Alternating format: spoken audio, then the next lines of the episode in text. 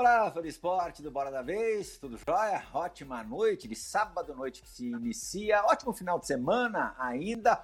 O programa de hoje, eu não tenho a menor dúvida, será excelente, será ótimo. Vai começar pelas companhias que eu tenho aqui como entrevistadores. Rafael Marques, meu amigo Rafa Marques, pela primeira vez participando do Bola da Vez, o que muito nos honra e a gente tem certeza que será a primeira de muitas. E Pedro Ivo Almeida, que já participou nesse formato remoto de algumas edições e antes mesmo, é, enquanto a gente era feliz e não sabia, fazendo no estúdio. Logo, logo a gente vai estar de volta.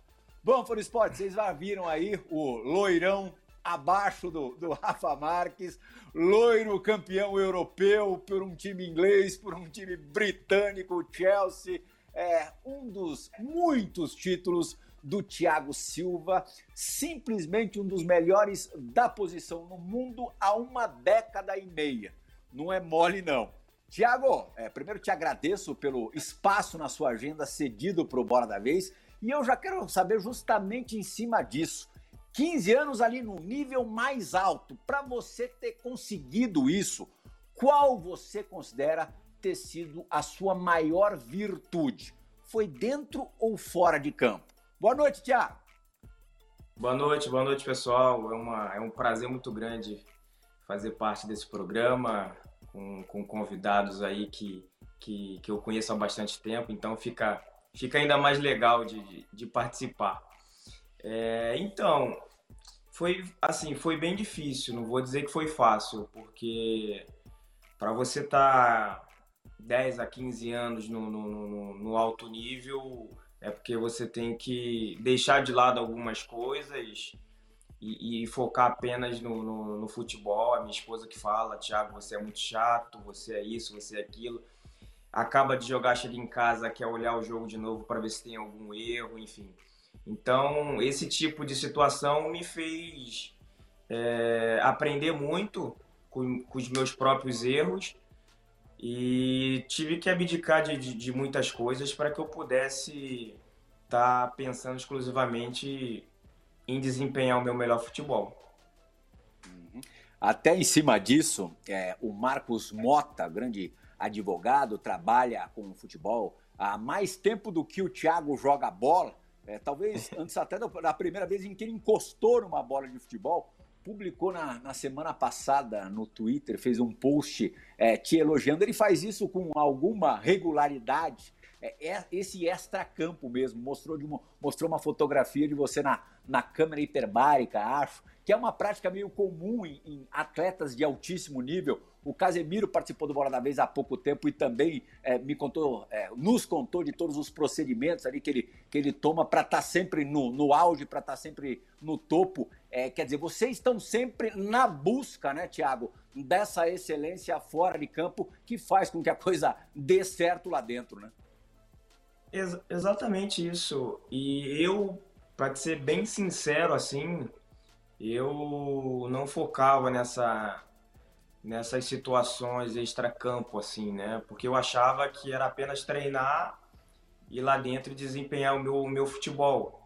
A partir do momento que eu tive o um entendimento que, que a parte extra-campo, em termos de alimentação, preparação, é, recuperação principalmente, queria me ajudar muito é, na sequência, eu procurei fazer todas essas situações ter o conhecimento das coisas novas que estavam saindo em termos de recuperação de lesão, enfim, pós-fadiga, para que a gente pudesse estar sempre em excelência, né? Então, graças a Deus aí a, a gente conseguiu, juntamente com outros profissionais de cada área, fazer com que eu tivesse esse entendimento é, não tão rápido, porque foi tardio para mim, mas, mas consegui aí me adequar rapidamente a partir do momento que eu tive o entendimento que só iria me ajudar. Uhum.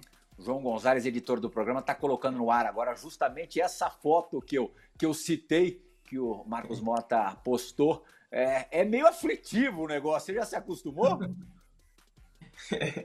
já, já, já estou bem acostumado. A primeira vez foi bem difícil, ser sincero, a partir do momento que eu entrei e, e, e, o preparador, meu, meu fisioterapeuta na época, o Marcelo Costa, fechou por fora, eu pedi para abrir porque eu tava, tava tendo um treco ali dentro. Falei, ah, não, não, abre. Meu, abre claustrofóbico.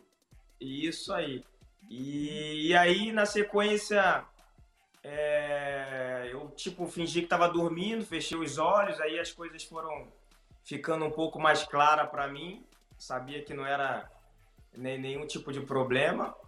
E, sei lá, uma semana depois eu já estava fazendo tudo sozinho, entrando, saindo, marcando o, o, tempo necessário que eu, que eu teria, teria que ficar dentro, né? Que eu faço normalmente logo após o almoço, aquela, aquela dormidinha da tarde ali. Então eu faço normalmente duas horas por dia da, da câmera hiperbárica para que eu possa acelerar a minha recuperação. Uhum. Bom, Rafa Marques, agora sim estreando de verdade no, no Bola da Vez, conhece o nosso convidado desde que, ela, desde que ele era pequenininho, tamanho de um mini crack, é isso, Rafa? É, rapaz, o, o, o e o mini crack que tá aqui, ó. A gente tem que mostrar para o fã de esporte que está aqui conectado com a gente, vendo o bola da vez. Estou aqui enrolado com o posicionamento do mini crack para ele poder participar do programa. Aqui, aí. aí, aí, aí. Tá aqui o nosso bravo Thiago Silva. Olha, em 26 anos de profissão, viu, Plihal? Um abraço para você, para o Tiagão, para o Pedro Ivo Almeida, para quem está conectado com a gente, o fã de esporte aqui, esse bola da vez. Eu tenho pouquíssimas recordações, assim, é, é, adquiro poucos produtos oficiais dos jogadores de futebol. Não é por nada, não, nada contra quem tem esse perfil mais boleiro, eu acho muito bacana, mas nunca foi o meu. E o Thiago Silva é uma grata exceção a essa regra, justamente porque a convivência que nós tivemos nos tempos de Fluminense, da cobertura da Libertadores de 2008, ela acabou se transformando numa amizade com muito respeito ao profissional, e essa relação nunca impediu que ao longo desses anos todos eu fizesse várias entrevistas com o Thiago Silva, ele sempre muito é, maduro e contundente, se posicionando sobre, sobre tudo. Antes, informando que eu estou realizando aqui dois sonhos, uma só vez, né? Uma participando pela primeira vez do, do Bola da Vez e outra, primeira vez também, junto com meu grande amigo, meu grande confrade Pedro Ivo Almeida, no mesmo programa, dividindo bancada com o nosso bravo Pia. É uma grande satisfação podendo logo entrevistar um cara como o Thiago Silva. E a pergunta é a seguinte, né? Você falou há pouco sobre a Isabelle.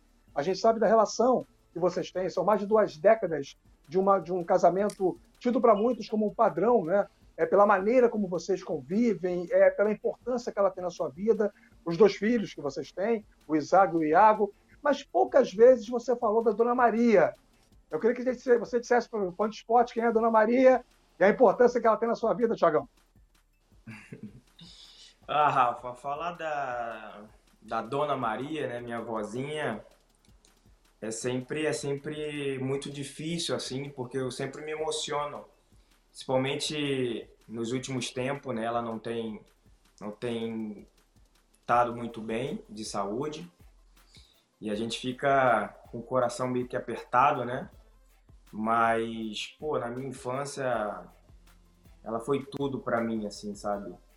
é, uma mulher guerreira mesmo da roça, que estava ali para dar de tudo de melhor para seus filhos, apesar da dificuldade.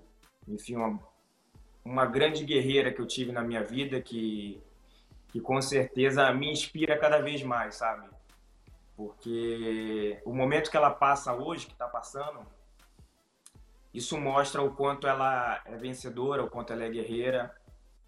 Porque pelas últimas notícias que eu fiquei sabendo, ela realmente está viva porque, porque Deus quer.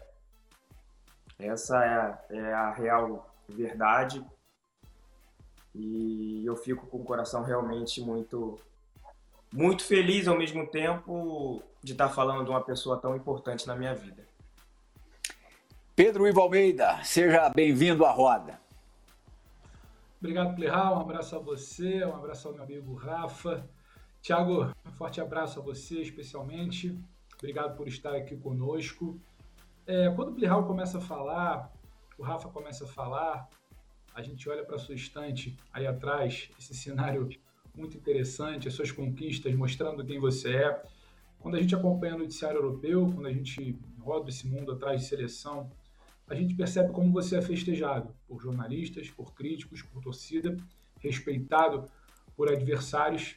Mas tem uma hora que a gente volta à nossa realidade aqui no Brasil.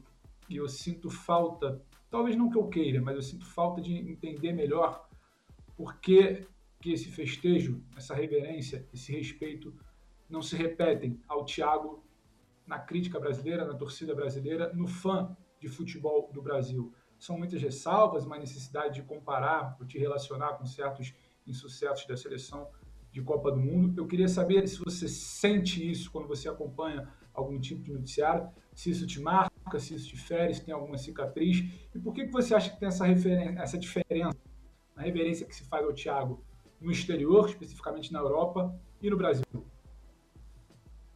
Olha, Pedro, eu acho que, que já me machucou mais antigamente, né? Esse fato, esse rótulo que, que me colocaram. E eu acredito que tenha sido apenas um, um episódio, que foi o episódio contra o Chile, a situação dos pênaltis, a situação da emoção, do choro. E a partir daquele momento, as pessoas quiseram de alguma forma me rotular de uma pessoa fraca, de uma pessoa é, mentalmente abalada, que, que tinha dificuldade de liderança, enfim, então esse rótulo foi pegando as pessoas que, que no, no meu modo de ver, olhando as pessoas falando, iam acreditando. Né? E essas pessoas que teoricamente falaram, por vezes elas não não acham, não pensam que, que elas formam opinião, opinião do, do povo em si. E eu acho que o, o momento foi esse. E logo que eu voltei para o Paris, teve um pouco desse zum zum também logo após a minha volta, porque os jornalistas franceses pegavam tudo que eram falado no Brasil. É, depois de algum tempo pararam, enfim. Mas na Europa em si, com certeza é, é totalmente diferente do que é no Brasil. Eu não sei por que se nós brasileiros, por vezes, o quintal do vizinho é sempre mais verde do que o nosso os jogadores de fora sempre melhores do que os nossos. Enfim, eu tenho, assim, uma grande dificuldade de, de entender. Porém, cada um age da sua maneira, cada um tem o seu pensamento, a gente procura respeitar de todas as maneiras, mas, mas tem hora que, que dói, porque, porque já passa pro, pro pessoal, sabe? Não pro profissional. Porque se fosse profissional, de tudo que eu fiz nesses 15 anos, 13 anos, se não me engano, de seleção, é, se eu tive um ou dois erros, vai, até três erros, assim, direcionados em gols é, adversários, eu acho que, que seria coisas a, a serem faladas, né? E eu acho que não é o que acontece. Então, fiquei marcado por um episódio que, que isso, com certeza, quando eu entro para jogar uma partida, principalmente é, no Brasil, alguns torcedores, por terem acreditado lá, lá atrás, começam a vaiar ou pedir a minha saída, enfim. Mas eu acho que isso é válido porque me fortalece, sabe? Me dá, me dá gana, me dá mais motivação de mostrar quem realmente eu sou e não aquilo que as pessoas acham que eu sou. Para corroborar ou para ratificar o que vocês dois acabaram de dizer, o teu reconhecimento aí na Europa gigantesco, a gente vai colocar um trecho de um resenha realizado já nesses tempos de, de pandemia com um dos maiores zagueiros de todos os tempos, o Fábio Canavaro, é, italiano, campeão em 2006, único da posição ali do setor bola de ouro da FIFA, que ao ser perguntado pelo nosso scratch é, do resenha sobre os maiores defensores da história do país, disse o seguinte: Hay, hay muchos que han jugado también en Italia, pero de central, yo creo Silva del Paris Saint Germain ahora es uno de los mejores. sigue siendo uno de los mejores, pero yo creo que vosotros habéis tenido los dos laterales más fuertes de la historia. Que eu, tenho eu, eh. eu tenho uma opinião, que para mim o maior pero, defensor que jogou na Itália se chama Pluto Aldair. Sí, claro, Aldair claro, pero yo creo que Silva, Silva lo es que Olha lá, insistiu no Thiago Silva, no Silva. É, é, e claro que a comparação com, com o Aldair deve te agradar bastante, porque o Aldair foi um cracaço. Mas eu não queria nem tocar nessa, nessa parte técnica, que, claro, é a mais importante, acaba sendo a mais importante, Thiago, mas sim na parte de liderança, porque não é qualquer um que vira capitão do Milan, não é qualquer um que vira capitão do Paris Saint-Germain. O que, que você acha que tem? Que traço de característica, de personalidade que você tem que te transformou em capitão desses gigantes europeus? Olha, é, quem me conhece, quem me conhece sabe, né, do que do que eu vou falar, porque fora de campo eu sou bastante tímido, tenho realmente dificuldade de fazer amizades novas, fico meio retraído, enfim. Sou um cara meio, meio caladão na minha. E dentro de campo é completamente ao contrário. Eu falo bastante, eu organizo bastante, eu chamo atenção muitas vezes, enfim. Então, de repente, por, por esse lado, não falastrão, né, mas positivamente, dizendo que é, o termo de, de, de liderança é, é, é, você se relacionar bem dentro de campo, você chamar atenção para as situações que estão acontecendo. Enfim, eu acho que esse é o meu lado capitão de ser, né? De repente tem outros com uma qualidade técnica que te faz ser um capitão, né? Outros fora de campo têm uma relação melhor com os dirigentes, que tem uma relação é, mais aberta, enfim. Mas eu acho que a minha requer tudo aquilo que eu faço dentro de campo. Acredito que além da minha qualidade técnica, a minha leitura de jogo, mas, mas sim a minha é, inteligência, vamos dizer assim, para ajudar é, os meus companheiros em momentos de, de dificuldade, pode ser. Rafa? Bom, Thiago, é, eu queria ah, pegar esse gancho, viu, Perral? E estou aqui raciocinando e, e, correlacionando o que disse o Thiago Silva agora com uma declaração não muito antiga dele em relação ao futuro. O Thiago está com 36 anos, terá 37 na Copa do Catar no final do ano 26, que vem. E aí. Bota 10 para menos, né, né, monstro? Quem dera pudesse voltar ao tempo jogando o que você joga hoje e com o acúmulo de sabedoria dos gramados que você teve desse tempo todo. Acho que já vai Mas, ter assim, 38, né? Porque a Copa é no 30... final do ano, né? Ah, é verdade, pode ser. Eu nem calculei os meses. De repente eu terá 38. Mas isso para ele é pouca diferença. A, a, realidade é o seguinte: é, todo mundo pergunta a você se você já tem uma data para encerrar a carreira. Eu nem vou perguntar isso, embora eu queira saber também se você já sabe quando vai encerrar a carreira. Mas o que eu já sei, e muita gente também já sabe, é que você, pendurando as chuteiras como jogador, vai colocar as chuteiras de treinador. E aí a gente vai lembrar alguns nomes aqui importantes na sua trajetória. Ancelotti, o Tuchel, o Tite e, por que não dizer, até o Renato Gaúcho, né? o técnico que dirigiu o time que você foi campeão em 2007 na Copa do Brasil pelo, pelo Fluminense. Citando esses quatro treinadores, né, Thiago, como base para a pergunta que eu vou fazer agora, o que de cada um você vai extrair para poder formar o seu perfil como treinador? Olha, primeiramente, Rafa, é, é pegar o perfil Thiago Silva de ser, né?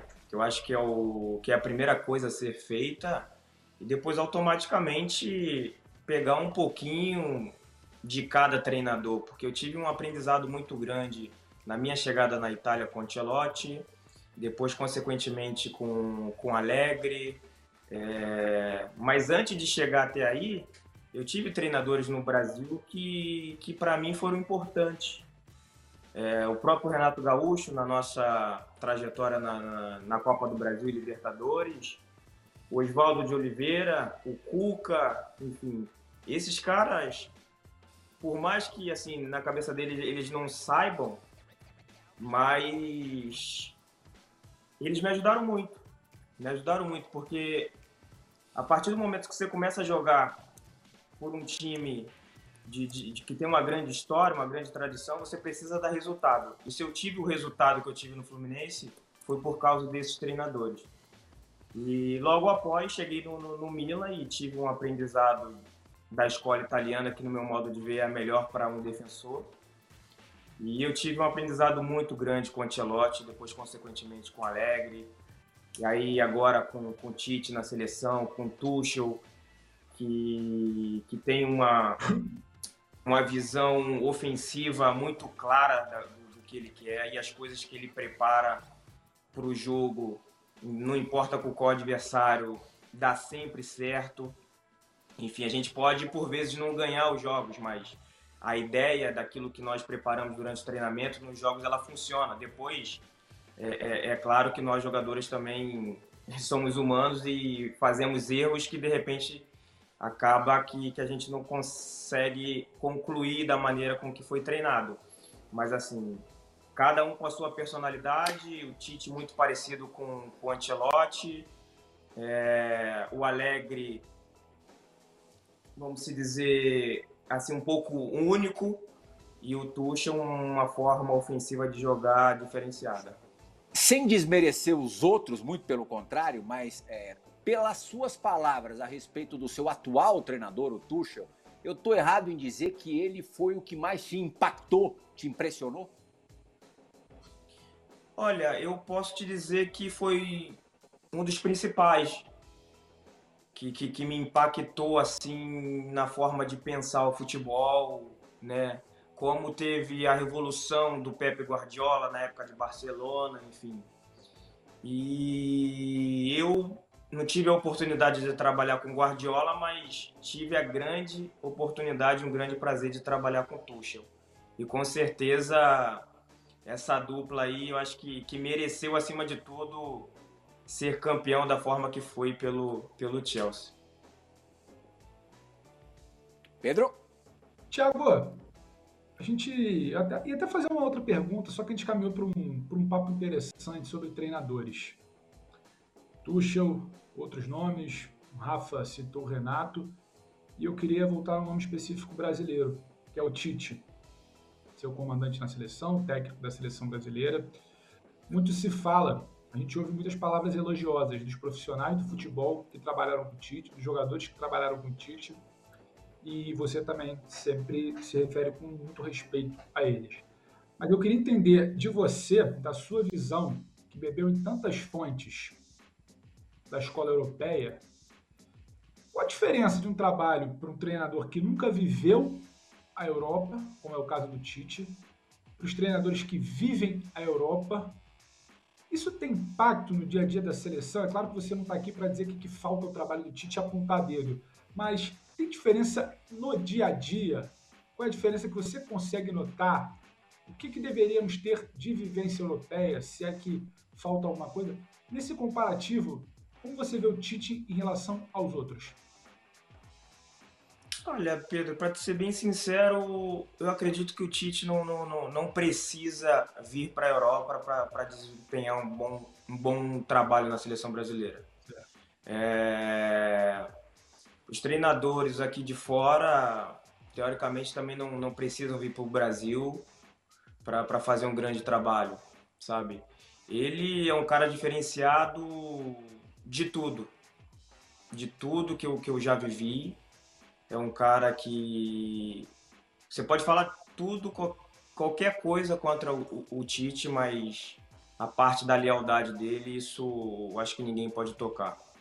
Ele é um cara muito leal com as suas ideias, com seus comandados, enfim. É um cara muito respeitoso, ao mesmo tempo é, solta uma, umas brincadeiras de vez em quando. E, enfim, e no, no, no, nos treinamentos eu vou te ser bem sincero, eu não sinto falta nada no trabalho dele que eu não faça aqui fora. Então as pessoas gostam de fazer muita comparação, porque treinadores brasileiros não vêm para a Europa. Eu acho que eh, por vezes é falta de oportunidade, por vezes é falta de de repente aqueles que vieram não deram muito certo e aí as pessoas aqui fora ficam com o pé atrás mas eu vou te ser sincero do fundo do meu coração, o Tite não precisa vir para a Europa para mostrar que é um dos melhores do mundo. Para se juntar a nós aqui, um grande repórter hoje atuando mais na área do comentário, vamos dizer assim, mas durante muitos anos seguiu o Thiago Silva muito de perto, especialmente em coberturas de seleção brasileira. e nas três Copas em que o Thiago jogou 10, 14 e 18. Mauro Naves participando do Bora da Vez de hoje. Olá, Thiago. Aqui é Mauro Naves. Prazer estar com você por aqui. Olha, parabéns por essa carreira tão vitoriosa e duradoura, hein? Tenho certeza que ainda vou te encontrar no Catar no ano que vem. Tiago, queria falar de um assunto desagradável. É, é o 7 a 1 com a Alemanha. Você não jogou aquela partida, estava suspenso, mas você era um líder, capitão da seleção. E eu te entrevistei logo após o jogo e todo mundo ali sem ter muitas explicações, o que, que havia se passado. E você também não tinha ainda. Ah, foi um branco, deu um apagão. A gente não tinha muito como encontrar justificativas naquele momento. Passado todo esse tempo, você entendeu já de uma maneira diferente o que possa ter acontecido naquele jogo para esse placar ter sido tão vexatório? Você já tem uma explicação? E te pergunto ainda, você gostaria de estar naquele jogo? Talvez com você a coisa pudesse ser diferente? Ou você até se sente um pouco aliviado por não ter participado desse 7 a 1 Grande abraço, nos vemos no Catar, hein? Deixa eu só co cometer aqui a, a ousadia de complementar, incrementar, melhor dizendo, a, a pergunta do, do Mauro. Com você suspenso e Neymar machucado, se você não tivesse tomado o segundo cartão e o Neymar não tivesse tomado aquela entrada do, do Zúñiga, você tem convicção que a história seria diferente? Para ser sincero, não tenho convicção alguma. De repente, poderia ter sido cinco, seis, até mesmo oito. A gente nunca, nunca vai saber, né? E, mas é claro que quando você tem duas das suas principais peças para uma semifinal contra a Alemanha, né, o, o capitão na época que era eu e o principal jogador nosso que era o Neymar, isso isso aumenta a motivação, né, da Alemanha de jogar contra o Brasil, sabendo que tem esse, esse essas duas peças que estão ausentes. Mas enfim, mas eu não, não sei te dizer o que o que seria de diferente naquele jogo. O Mauro perguntou em relação se eu tenho outra visão hoje, porque na, na oportunidade eu não, não tinha entendido nada do que tinha acontecido e hoje eu continuo não entendendo. Eu acredito que foi um momento de, de, de apagão geral, né, onde você desliga o interruptor e quando você acende já está quase que, que impossível de se reverter, sabe? E a partir do, do 2 a 0 que foi que foi a chave, né? Porque 1 a 0 o jogo ainda estava igual. A partir do momento que fez o 2 a 0 a gente se perdeu dentro do jogo. Te dizer o porquê? Não sei o porquê. Sinceramente, é uma coisa que, que eu gostaria de saber, mas que infelizmente eu não tenho a resposta para esse apagão que nós tivemos, que, que eu me sinto como, como se estivesse também dentro de campo. Eu não tenho que me tirar e falar, eu não joguei, é, eu tenho menos responsabilidade. De repente, a minha responsabilidade, não necessariamente diretamente no jogo, mas na preparação da minha equipe para enfrentar a Alemanha. De repente, faltou alguma coisa que a gente deixou escapar. É, Tiago, a gente está falando aqui sobre seleção e, e, sobre liderança, sobre comando, e acaba que um assunto engata no outro e a gente não pode deixar de falar é sobre é, um personagem que tem uma relação direta com você, construído na seleção brasileira, construído no Paris Saint-Germain. Claro que eu estou falando do Neymar. É, por acaso, nós três aqui estávamos, né, eu, o André Perral e o Pedro Ivo Almeida, cobrindo a Copa América de 15 lá no Chile, e aconteceu todo aquele episódio com o Neymar, ele foi é, expulso na partida contra a Colômbia, suspenso pelo restante da competição, desfalcou o Brasil naquele jogo contra o Paraguai pelas quartas de final, a seleção foi eliminada nos pênaltis, e uma coisa que você e o Daniel Alves fizeram naquele jogo me chamou muito a atenção, que foi tentar tirar do Neymar essa responsabilidade, esse peso, esse ônus de ser talvez o algoz da eliminação do Brasil, ou o grande responsável pelo fato da seleção não ter ido adiante, na época ainda comandada pelo Dunga.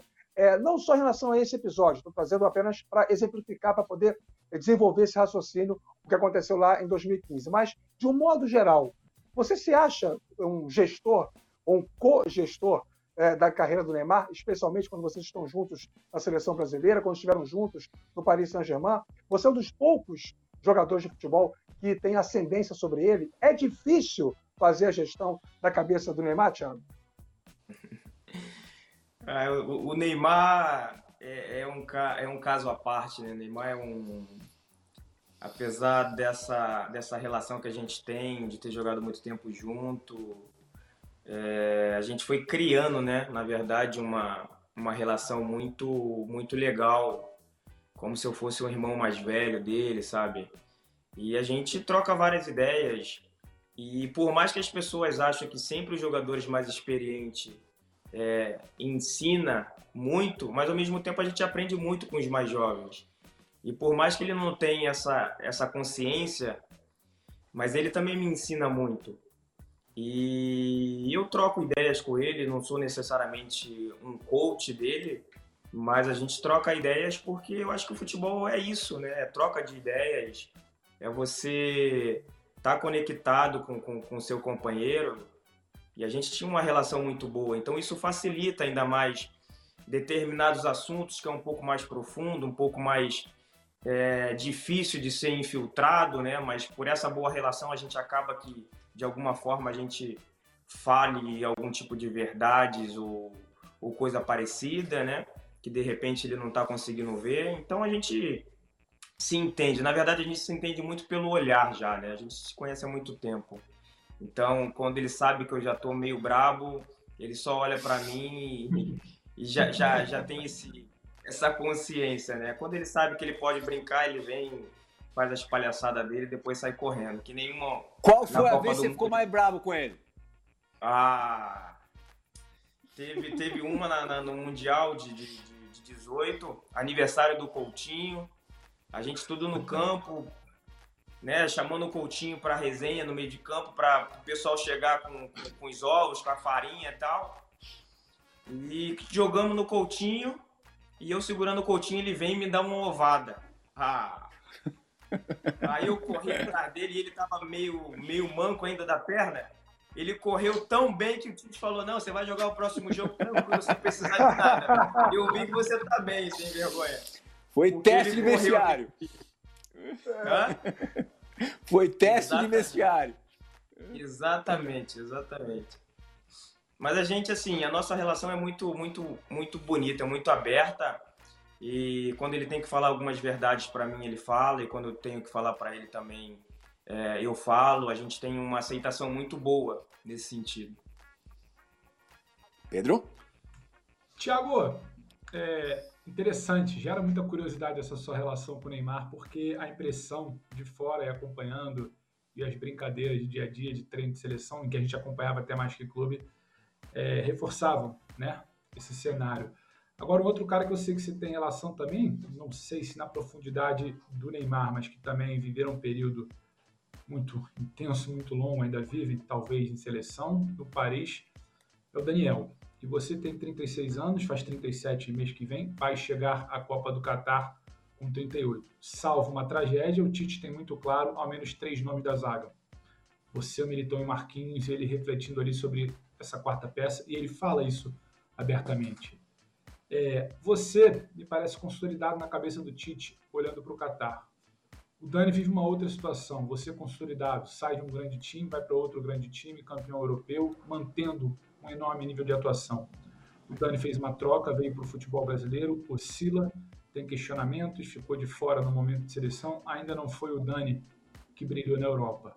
Mas ele também tem esse projeto de, apesar da idade, chegar no Catar como você informa, se assim tiver o Tite vai querer. Vocês trocam figurinhas sobre preparação, sobre o sonho do Catar, sobre virar a página da Rússia, vocês já olharam junto para o Catar? Ele fala com você do momento dele no Brasil, vocês debatem como poderia ser esse futuro até a preparação até a Copa do Catar. Como é que é esse tipo de relação? E eu imagino que esse papo deva ocorrer pela proximidade de faixa etária, de relação tudo que vocês já viveram. Pedro, a gente tem uma, uma relação muito próxima também, né? O Dani, assim, é uma referência é, para todos nós. Né? Tanto essa foto que a gente está vendo foi no final da Copa América, é, se não me engano, o gol de Jesus no final do primeiro tempo, que, que em função do, do, de um pênalti cometido por mim, né, um carrinho que eu dei, a bola passou por debaixo da minha perna, tocou na minha mão. e o juiz deu pênalti. E a partir do momento que a gente faz o segundo gol, ele vem na minha direção e me abraça como se tivesse tipo assim, caraca, eu tô contigo, eu não vou te abandonar. Sabe? Isso é relação de irmão, sabe?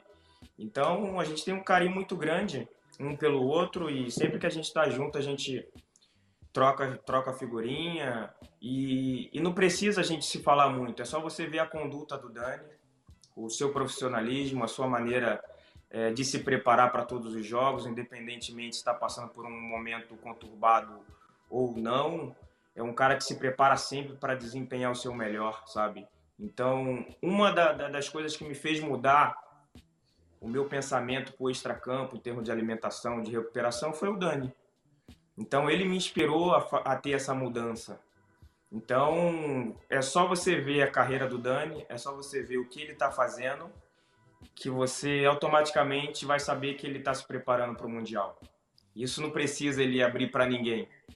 E eu espero que, que a gente possa estar tá junto nessa, que a gente continue é, rendendo aquilo que, que o professor Tite quer que a gente continue rendendo, para que a gente possa ter mais uma oportunidade, quem sabe lá, de, de aqui atrás a gente colocar uma, mais um troféu, né, esse que está faltando na nossa carreira tá escancarado, Thiago, que vocês dois se cuidam pra caramba, tanto que é, na idade que estão, o Daniel é um pouco mais velho, é, vivem é, momentos fisicamente é, ótimos, sem, sem problema nenhum.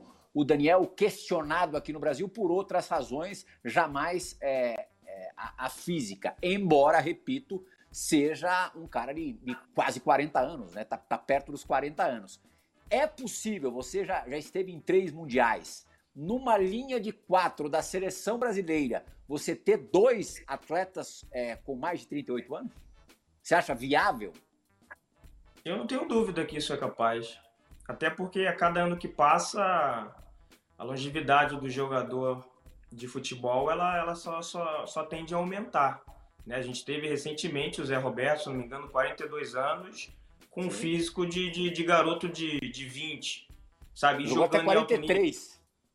jogando em alto nível, no grande time no Brasil. Enfim, então isso mostra que, que, que é capaz é, desde o momento que você acredite que aquilo é possível. Não adianta eu só falar que é possível e eu não me preparar para aquilo. Então, não só eu, mas acredito que também o Dani, a gente está se preparando para essa nova situação que a gente pode viver com, 30, com 38, ele com 39, as pessoas podem achar difícil? Difícil para quem não tem sonho. Porque quem tem sonho vai atrás. E eu acredito que é possível a gente estar tá junto sim. Antes da gente é, fazer a, a, obrigatória, única, primeira e única parada do Bola na Vez, temos outra pergunta gravada agora de um cara que o Thiago muitas vezes enfrentou em eliminatórias, é, principalmente de, de Copa do Mundo, mas que conviveu também um, um, tempo em Paris, pouco tempo, menos do que é, esse cara que gravou a pergunta gostaria. Aliás, é teu fã de caderneta e diz aos quatro cantos que você é o maior zagueiro da história do futebol brasileiro. Diego Lugano, a palavra é com você. Boa noite, senhores. É um prazer estar aqui.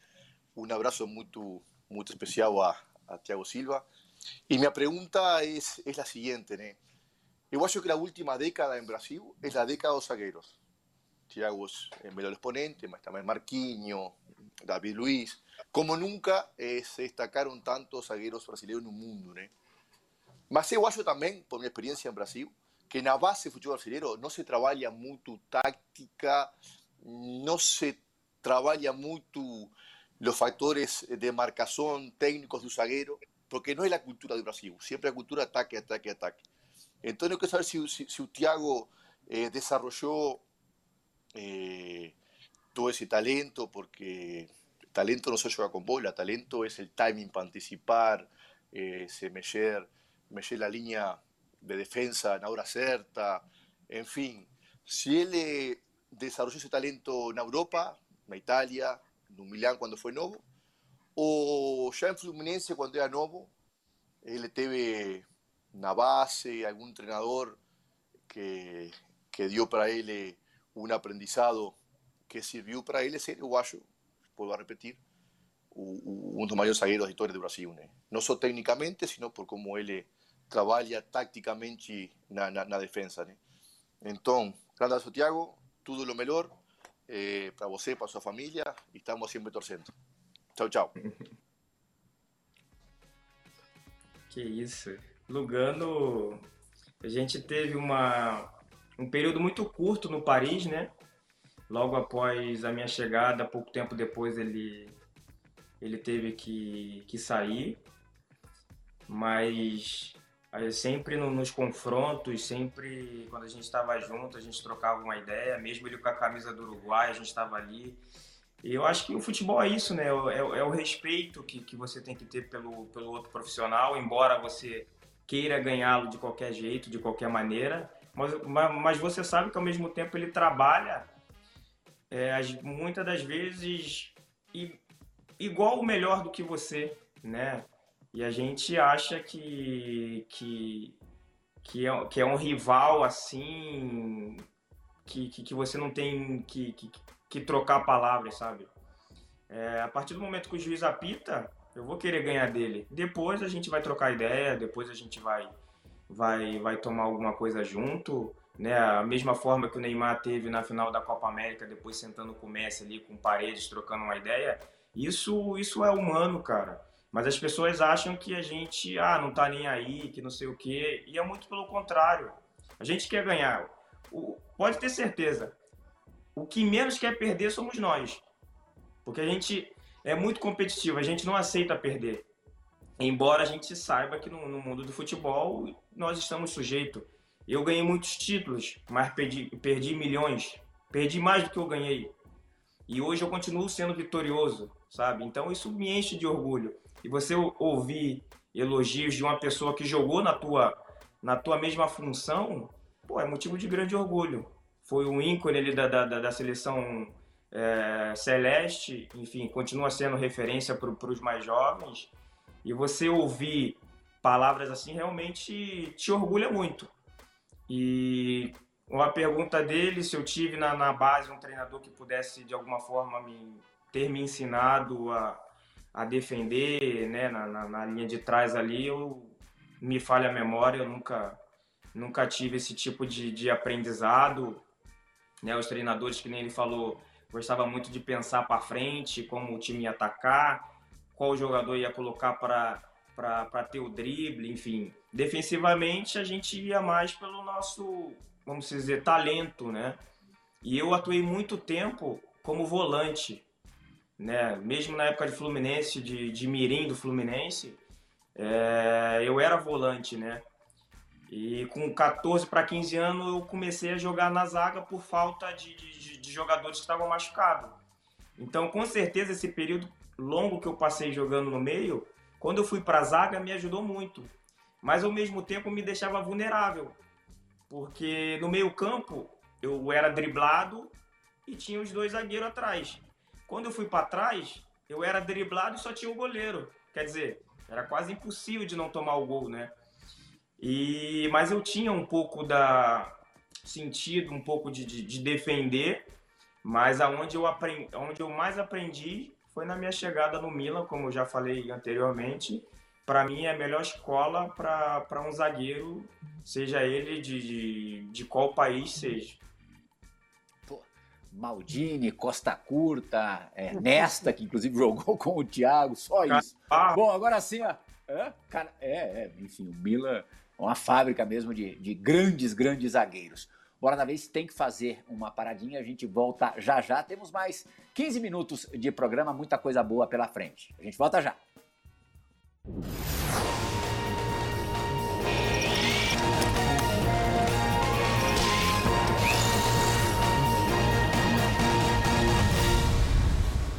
Fala, Plirra, meu parceiro, meu parceiro. Hoje tenho a certeza que vocês estão recebendo no Bola da Vez um cara muito especial. Tiago, que alegria te mandar essa mensagem, meu irmão. Primeiro, parabéns pela sua brilhante carreira, multivencedor. Parabéns também pela pessoa incrível que você é. Você sabe da minha admiração, do meu respeito por você. Plirra, não tem como eu recordar alguma história do Tiago sem lembrar das preleções do Joel Santana nos Fla-Flus que a gente se enfrentava. O Joel tinha o costume de falar um pouquinho dos principais atletas adversários e no Fla-Flu ele começava assim: Eles têm um monstro na zaga. faz cobertura para a esquerda, faz cobertura para a direita, antecipa o atacante, tempo de bola perfeito. E vocês conhecem a história, o Joel falava. Os monstros não se enfrentam, os monstros, você tem que ter inteligência de escapar. E aí ele tinha uma forma dentro dos Fla-Flus para a gente escapar um pouquinho da marcação do Thiago e criar as nossas chances de gol. Irmão, que prazer te mandar essa mensagem, que alegria falar sobre você. E eu tenho uma pergunta para te fazer, meu irmão. Uma curiosidade, não só minha, mas acho que todo apaixonado por futebol aqui no Brasil. A gente acompanhou o retorno de Renato Augusto, do Juliano, Felipe Luiz, do Hulk para o Atlético Mineiro. E aí fica a pergunta e a expectativa. Tem alguma chance do Thiago Silva, o monstro, voltar a vestir a camisa de algum clube brasileiro? Fica a expectativa, a esperança e a torcida. Valeu, meu parceiro. Um ótimo programa a todos. Beijo do capitão. Por causa do tempo, Thiago, agradeço já ao, Fábio Luciano, claro outro membro aqui do nosso corpo de comentaristas dos canais esportivos da, da Disney. É, eu vou, vamos fazer um combo aqui, Thiago. Tem uma declaração sua para o Rafa Marques de 13 anos atrás, quando você deixava o Fluminense, o Rafa ali se escondendo, em que você deixava mais do que abertas as portas, praticamente escancaradas e certas de um retorno um dia. Vamos relembrar, vamos ouvir de novo. Queria falar para o torcedor tricolor que, que tenha calma, que, que tenha paciência, que esse é um sonho meu, tenho certeza que, que vocês estão tão, tão de acordo comigo, né? Mas eu tenho certeza que, que para o futuro eu vou dar muita felicidade a vocês vindo aqui encerrando a carreira, porque adoro vocês, tenho um carinho muito grande e tenho certeza que, que para o futuro vai ser, vai ser melhor do que hoje. Um grande abraço, Thiago Silva. Só Agora é com vocês dois. Agora é, é com vocês dois se virem. É, ainda bem que está gravado, né, Real? E quem guarda sempre tem, né? Essa é a realidade. Essa declaração ela foi concedida à Rádio Globo, né, numa entrevista comigo nas Laranjeiras, no dia 6 de dezembro de 2008, dois dias antes da última partida do Thiago Silva com a camisa tricolor, o jogo contra o Ipatinga, né? Era só cumprimento de tabela no Campeonato Brasileiro daquela, daquele ano. E aí você é, deu uma entrevista coletiva, depois eu te chamei no canto, falei, deixa uma mensagem aqui para a torcida. E aí você, por livre e espontânea vontade, é bom que se diga, eu não forcei nada, é, fez essa promessa de voltar a vestir a camisa do Fluminense. Passados aí 13 anos, a promessa está de pé, Thiago? Você só deu start, né, Rafa? Nem obrigou. Olha, eu vou, vou te ser bem sincero. É, é um pensamento, sim, meu, sempre foi é, de, de, de voltar para onde, na verdade, tudo começou, né? Recomeçou, porque foi logo após a minha, a minha doença, a minha tuberculose, que quase veio me tirar a vida. E foi o clube que, que, abriram, que abriu as portas para mim. Né? Então eu devo muito ao Fluminense, sou muito grato. E assim, a gente é difícil, por mais que a gente queira. É uma outra situação agora, mas eu não vou te afirmar nada, mas também não vou te negar nada. Está tudo em aberto. E se for dos planos de Deus, isso vai voltar a acontecer o, o quanto antes. Sentiu ah, mais ou menos convicção, Rafa? Esse quanto antes aí. É. Bom, até a Copa do é. Catar, eu acho que a gente tem, tem uma, uma percepção de que o Thiago vai continuar performando em alto nível na Europa e não faz muito sentido. Mas terminada a Copa, dezembro de 2022, 38 anos, pode ficar mais um tempo lá, de repente vem no meio de 2023, só uma conjectura. E você vê que agora a própria confiança dele não é mais a mesma de três anos atrás. As coisas mudam ao longo da carreira, né? Ah, ah, não, eu só queria agradecer as palavras do, do, do, Capita, né? Que a gente acabou que esqueceu também. Fábio Luciano, a gente sempre. A gente sempre troca, troca ideia, troca figurinha, a gente se fala bastante. É um cara que eu tenho também uma grande admiração. apesar de, de, de ter jogado muitos Fla-Flus, né? É, com a camisa do Flamengo e eu com a do Fluminense, a gente, como, como, como eu falei na situação do, do Lugano, a gente se permitiu né, se, se, se conhecer de, fora de campo também, a gente se dá super bem, enfim, eu tenho um, também um, um, grande carinho por ele e fiquei realmente assim muito feliz com a mensagem dele e principalmente com, com as palestras do Joel, né? Porque é, é, um cara figura, né? Eu peguei ele também no Fluminense, é um, é um grande gestor de, de, de grupo, assim, que é um dos caras também que no início me ajudou muito e também me deu vários puxões de orelha com na nossa época de Laranjeira. Tiago, é, a gente já passou pelo Milan, a importância para aprimorar você enquanto zagueiro, te projetar para um nível ainda mais alto. A gente revisitou agora a história enorme de gratidão e até bonito ver o seu sentimento com o Fluminense. E eu queria passar uma régua no assunto do Paris, que é o clube que você ficou por oito anos Recentemente eu li uma entrevista sua para 442, que você dizia que tinha sido perturbador.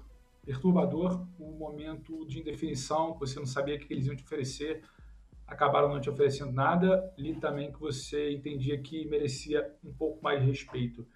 Queria entender hoje, passado alguns meses, o que, que seu coração diz sobre Paris, não por toda a trajetória que você teve lá, a gratidão que você tem, mas o que, que seu coração sente da maneira como aquela relação terminou e como você de longe vê esse Paris que segue investindo agora com Messi, segue o Neymar, talvez o Mbappé podendo sair ou não, mas caso ele saia, uma projeção, uma promessa de que possa ver uma outra grande estrela. Você queria viver isso, é uma página virada, você não pensa nisso, como é que você lida com essa situação com Paris hoje, pela forma como você saiu e como você enxerga esse Paris atual? Como é que é isso na sua cabeça, no seu coração, principalmente, Thiago? Olha, eu tô, tô super tranquilo, cara, porque os oito anos que eu passei com a camisa do, do Paris, eu me entreguei pra, por aquele clube como eu me entrego para qualquer clube que eu jogue. É por isso que eu disse que, que faltou um pouco mais de sensibilidade, talvez, de, de dessa, desse momento né, da, da, da, despedida. Embora tivesse já a pandemia, acho que poderia ter sido feito um, uma coisa, porque não foram oito dias, não foram oito meses, né? Foram oito anos de, de muita vitória, de muito, de muito trabalho para poder mudar e colocar o Paris no patamar que está hoje. Claro que eu não fiz isso tudo sozinho, mas tive uma grande parcela de contribuição. É, não, não tinha dúvida que o Paris ia continuar investindo, porque tem o desejo e almeja um dia ganhar a Champions. E, e com certeza esse momento aí é uma página virada, mas ao mesmo tempo eu reflito muito, penso muito em tudo que aconteceu. Nada contra o Sérgio Ramos, mas o Sérgio, no momento que foi oferecido para ele dois anos de contrato, ele tinha a mesma idade que eu tinha no ano passado. Então isso me deixou realmente triste. Eu ainda não conversei disso com ninguém ainda, mas me deixou realmente triste, porque parece que, que eu não tinha feito nada pelo clube, né? Por não ser oferecido nada. Ah, Thiago, tem aqui o mínimo, tem 5 euros para você por mês. Você aceita? Não teve isso. E muitos torcedores achavam, ah, o Thiago quer continuar ganhando o que ganha. Não tem nada a ver. Tanto que no Chelsea, meu salário, quem, quem sabe e, e tem mais ou menos a, a, a mentalidade do, do, dos salários, sabe que eu ganho menos da metade, sabe? Então, não existe o Thiago não quer baixar salário, isso não existe, gente. Isso não existe. Então, fica aqui, assim, o meu sentimento, mas ao mesmo tempo eu estou muito feliz onde eu tô, cara. Fui muito bem recebido e teve pessoas que foram muito importantes para minha chegada aqui. O Frank Lampa, com certeza sou muito grato, porque se não fosse ele dando ok para Marina, com certeza hoje eu não era o campeão da Champions League. Então tudo, todos esses oito anos, esses oito anos que eu passei no Paris buscando, infelizmente não consegui. no meu primeiro ano de Chelsea eu, eu consegui. Então isso me enche de orgulho porque não é fácil você sair de um clube que você passa oito anos, chegar num clube novo e, e ganhar aquilo que você mais estava sonhando. Então eu acredito que tudo no tempo de Deus. Não tenho nenhuma nenhum sentimento triste. Quero mais que o Paris vença porque é um clube que, que merece todo o respeito. Mas pela forma que foi, ficou um, uma coisa dentro de mim assim realmente de tristeza que poderia ter sido feita de uma maneira diferente. Respostaça para encerrar o Bola da Vez de hoje, infelizmente, porque, pô, com o Thiago. Eu queria falar de Mundial, porque no final do ano o Chelsea já está classificado para o Mundial e há uma possibilidade aí, três frentes aí brasileiras, né? Eu não acredito muito no Barcelona de Guayaquil, então é, Flamengo, Palmeiras e, e Atlético Mineiro devem enfrentar, um deles deve enfrentar, vai enfrentar com quase certeza absoluta o Chelsea do, do Thiago. Só para encerrar, dos três, rapidinho, mas tem que responder só o nome do clube. Quem que você é, gostaria, não preferia, mas que você acha que daria um duelo bonito? Rapidão mesmo, a gente tem 30 segundos. Tem, tem um amigo do, dos três times, mas eu, pela rivalidade, eu preferi o Flamengo. Tá certo, tá respondido. Eu esperava isso, confesso a você. Rafa, Pedro é. Ivo, Thiago, muitíssimo obrigado. Foro Esporte, obrigadíssimo bom, pela companhia bom. nessa última hora. Ótimo papo com o capitão Thiago Silva, enorme jogador na história do futebol brasileiro. Tchau, gente. Até sábado da semana que vem.